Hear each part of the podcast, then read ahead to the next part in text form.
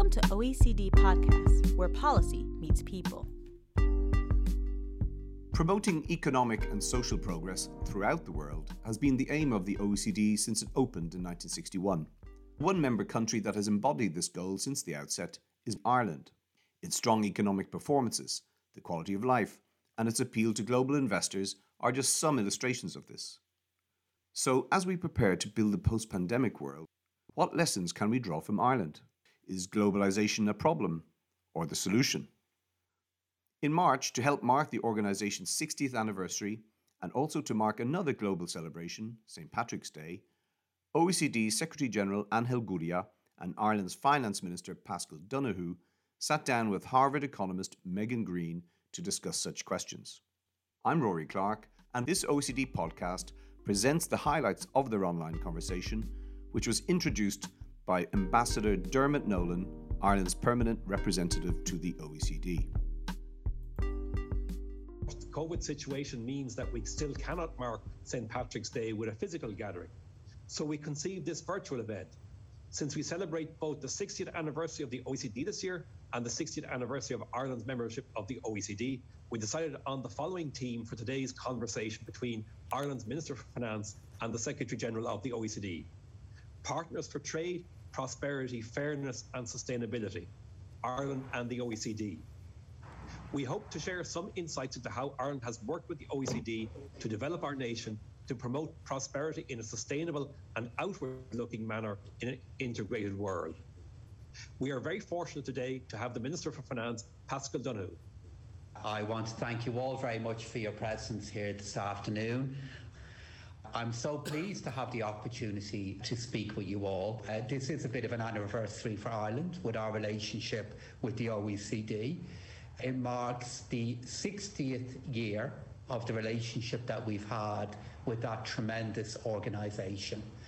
And it's an organisation that I hope we have contributed a bit to during our time there because we have gained so much from it.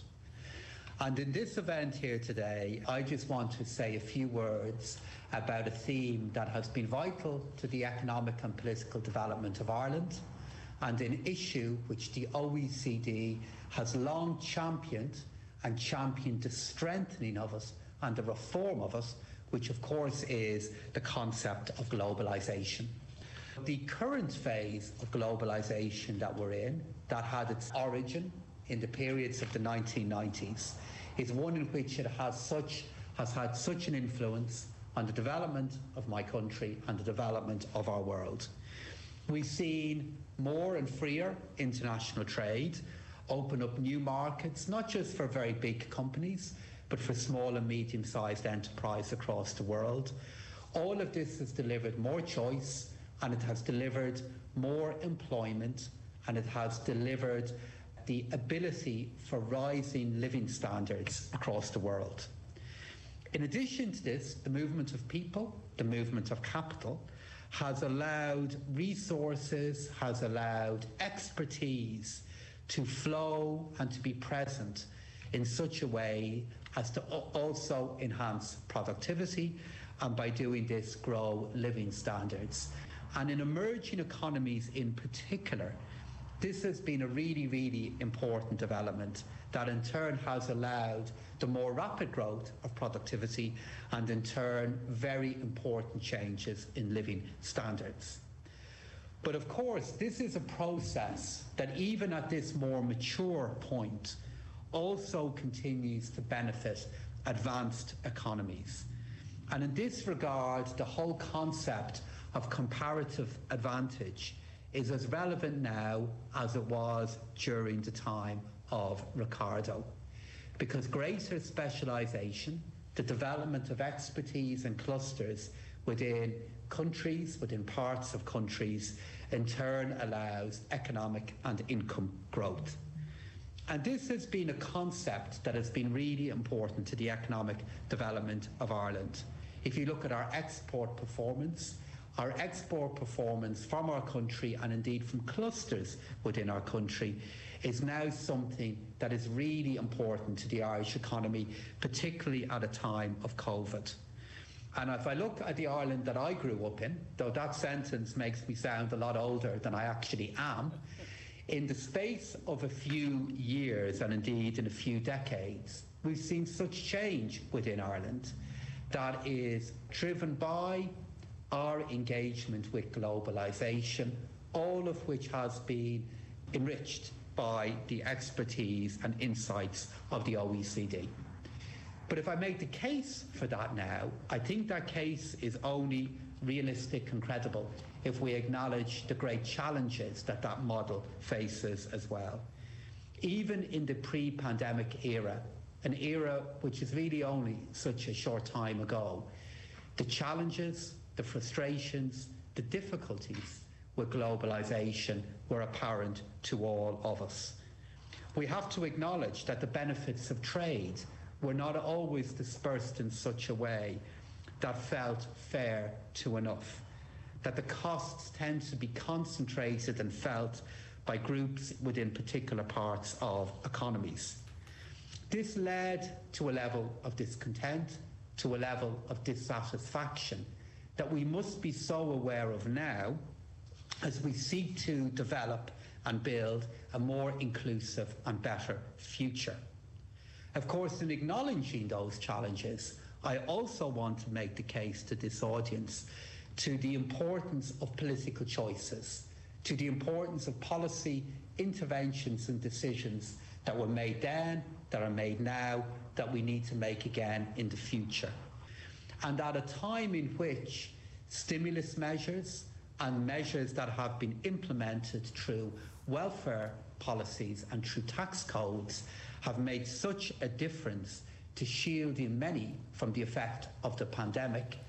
We need to make the case for those measures and how they are enabled by sensible policy decisions, but use that to fuel our energy for what we will do differently in the future.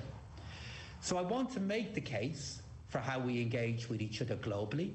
I want to make the case for globalisation and for global contact and for multilateralism. And I hope the case and the strength of that case is deepened by also acknowledging that it, as a model, delivered benefits that for too many were not felt to be enough. We need to acknowledge that and acknowledge that the OECD has such a valuable role to play in that future. For sharing insights, for sharing demands, for sharing views, and for sharing practical advice regarding how we can go better. So thank you, Megan. Great, thanks a lot. I'll turn it over to Secretary General Gurria now.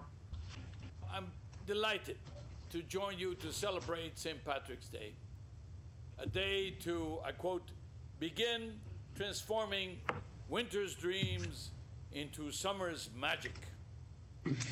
and after such a difficult year, we could use some summer magic, huh? a recovery and the beginning of a new era.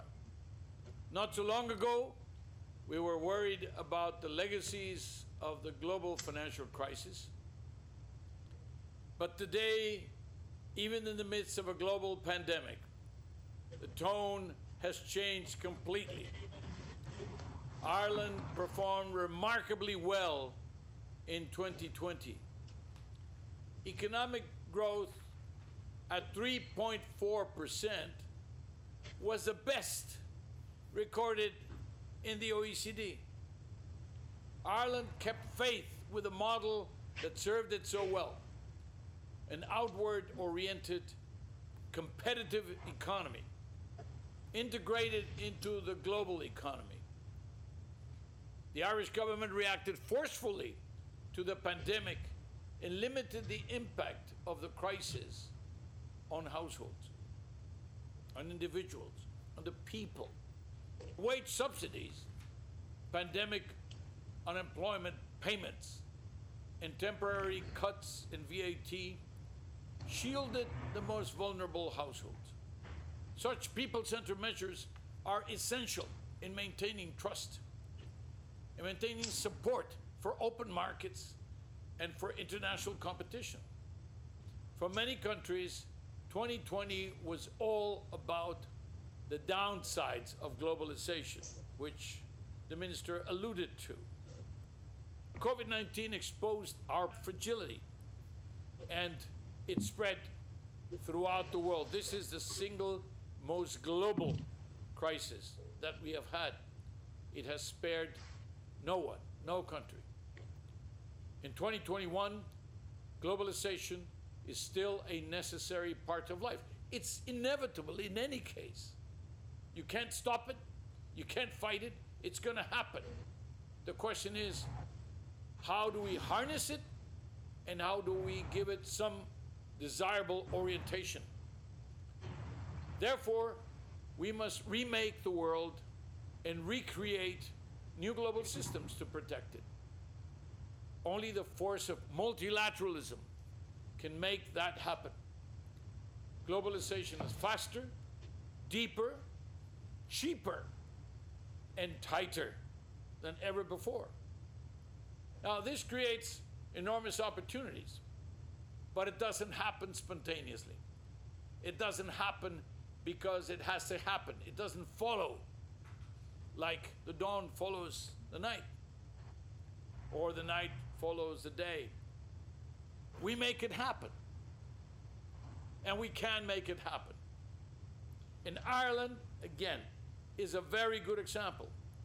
Some of the world's most innovative and productive firms are attracted, have been attracted to Ireland.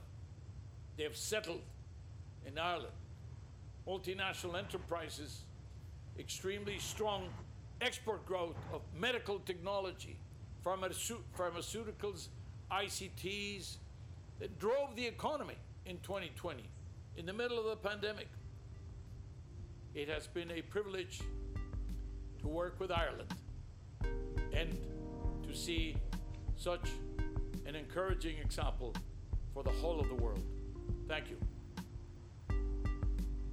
Thank you. It's easy to forget, given that we've all been locked down for so long, that this crisis, this coronavirus crisis, really started off as a supply shock. I remember no one could buy a wedding dress in the US, you know, a year ago, and, and that's what we thought would be the extent of this crisis at the time. But it was a supply shock. And so, Paschal, I want to throw this one to you. Um, how do you think that Ireland and Europe generally will balance embracing globalization, but also making sure that supply chains aren't vulnerable, and particularly in light of the current debate around restrictions to export um, of vaccines? Oh, well, I believe we will get the balance right because we are uh, very much aware, Megan, that uh, decisions that are made in terms of the flowing of supply chains have the potential to cause difficulties across a variety of vaccines. And it is really, really important that we don't make decisions that are in any way counterproductive. At the same time, there is a need to ensure that agreements that are in place and expectations that have been created are met. In the efforts that may develop to look at how supply chains can be relocalized we do need to make sure that this isn't at the expense of undermining global trade flows that ultimately do have the ability to continue to benefit many. And within the European Union, again, this is a balance that we're very much aware of. It's why the concept of strategic autonomy is now referred to as the need for open strategic autonomy. That we do need to for security and because of commitments that we have to our citizens, have certainties over some aspects of some supply chains, but we need to get the balance right then between delivering that priority and economies continuing to function in a way that can be normal and for the benefit of most. Thanks. Can I ask Secretary General Gurria to respond to that and to discuss, you know, how you see OECD members trying to strike this balance between um, withdrawing supply chains and, and maintaining global ones. If you assume globalization is not going to stop, that globalization is going to continue, whoever tries to either skip it or avoid it or block it will do so at her or his own peril. uh, because you can't. The question of um, supply chains, of inter- the interruption of supply chains, has been so damaging. Remember, our, our, our, our trade tensions did not start with a pandemic, they started in 2018. We were recovering, we were not doing so bad, you know, it looked good.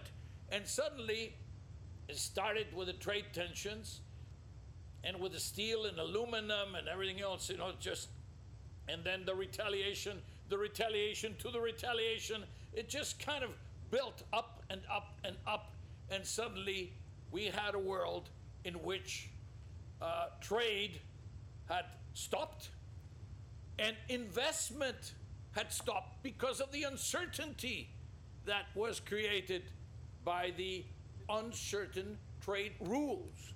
You need a rules based world, a rules based economy. Well, that, if anything, has now become, well, uh, worse, uh, and certainly in the initial stages, because everybody ran to their own corner to say, okay, uh, you know, I'll get my masks. My God, I mean, the world fighting about masks. Who was going to keep their mask and who was going to export the masks? It's, it was incredible. We were, we were really unprepared. You, you talked about the vaccination and the vaccines nationalism that, that, that seems to prevail. The global value chains is something that is going to continue to exist. The global value chains is what made it possible for trade to be a very big engine of growth and of investment. And investment is tomorrow's growth. Uh, so uh, the fact that they stopped, the fact that they were blocked, the fact that they were you know, that we put tariffs on them, etc., were mistakes that we are now hopefully correcting. You pointed out that the tide of globalization was receding before this virus actually hit. One argument for why it was receding is that globalization was driving inequality. When I'm asked this question, I often use Ireland as an example um, for an answer because Ireland, of course, is this small, open economy, you know, highly integrated into the global system, and yet um, according to some figures, inequality has actually fallen in Ireland over the past 30 years, unlike most of the rest of the developed world. Um, Paschal, I want to ask you first whether you buy this argument that globalization is a driver of inequality or whether you think it's actually just a, a convenient scapegoat. Well, I think when we're looking at the performance of globalization and its uh, perceived ebbing, I think we need to be careful that we don't form that view by benchmarking it against a model of peak globalization. Um, I think we had a period before the great financial crisis in which we had exceptionally large movements of capital and investment. Uh, and in many ways, it formed the, uh, a very high point of a particular form of globalization. And as we look at where we are now, uh, and where we were in the pre-pandemic era, I think it's important we're not benchmarking ourselves against a period that we may see now in retrospect to have been excessively strong.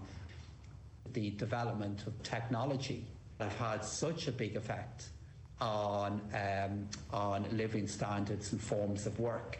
But of course, some of these technologies, and indeed many of them, of themselves are a byproduct of how globalization works.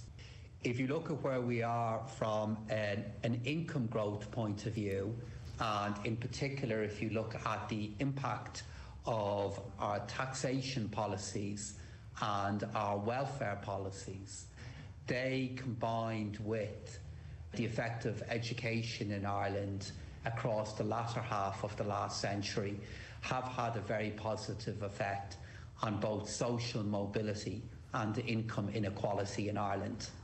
However, while we have made progress in those areas here in Ireland, it isn't to the satisfaction of enough people in Ireland as well.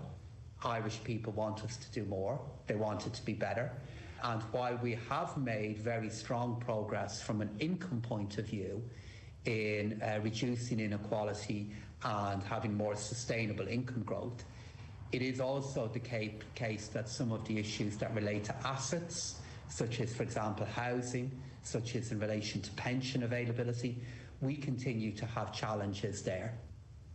Secretary General Gurria, I wanted to ask you how you would um, suggest we best compensate the losers from globalization, but also, in addition to addressing inclusivity, how do we address fairness in society as well? Since I know the OECD has been doing a lot of work on that. You, you don't start by saying, I will globalize, I will have a policy of globalization. My policy is a globalized policy. No, no, you don't do that because it doesn't happen like that. Globalization is the inevitable consequence, as the minister suggested, of a combination of uh, very fast developing technology and the revolution of communication, not only of technology, but of communication. And when you put the two things together, you get globalization. It's out there, it's happening, and it either you get on with it and you get on board or it's going to leave you behind and you are the one who is going to suffer. Um, and the inequalities are about flawed policies, about bad policies that we did not consider in, in the face of globalization.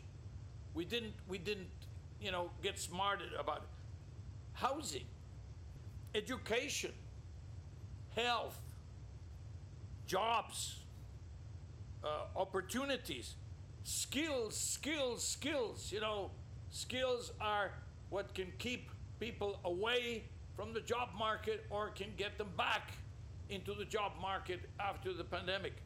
What instruments do we have? Well, we have Social Security, we have uh, education policy, we have taxes. Uh, what you're trying to do is, is not just uh, reduce the inequalities, but you're also trying to do that by increasing the quality of life and also by defining the quality of life and prosperity, not just by GDP itself.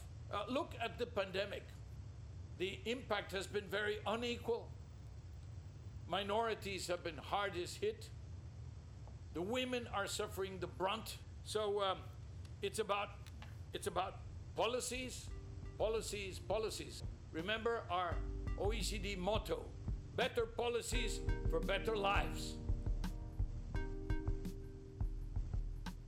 There's a question from the audience on digital taxation, um, actually, and and I'm curious to hear from um, both Minister and uh, the Secretary General on what the perspectives are for prospects for a digital tax from Dublin, Brussels, and also from Paris. So um, I'll start with you, Minister.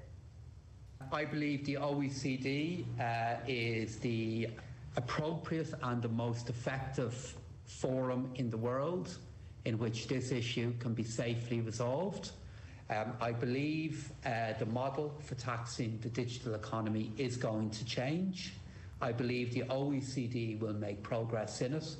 I believe that will have uh, some consequences for Ireland and we will have to manage those consequences because there is a long term project in relation to stable taxation and a greater legitimacy and fairness regarding how big digital companies are taxed. That is really, really important.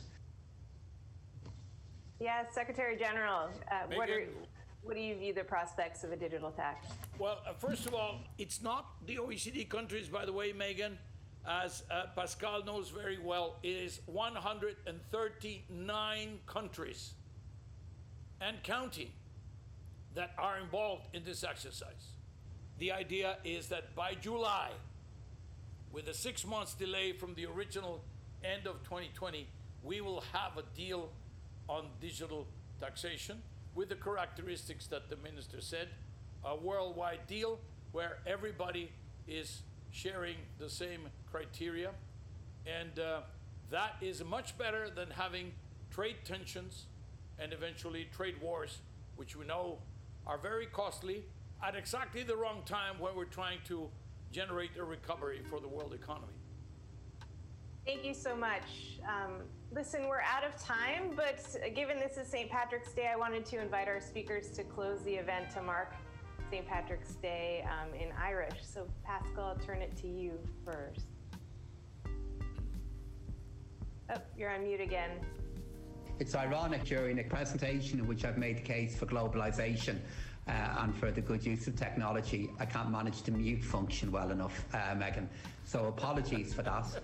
So uh, I just want to wish a Beannachtaí na Féile Pádraig, uh, which is kind of good wishes on St. Patrick's Day to everybody tuning in.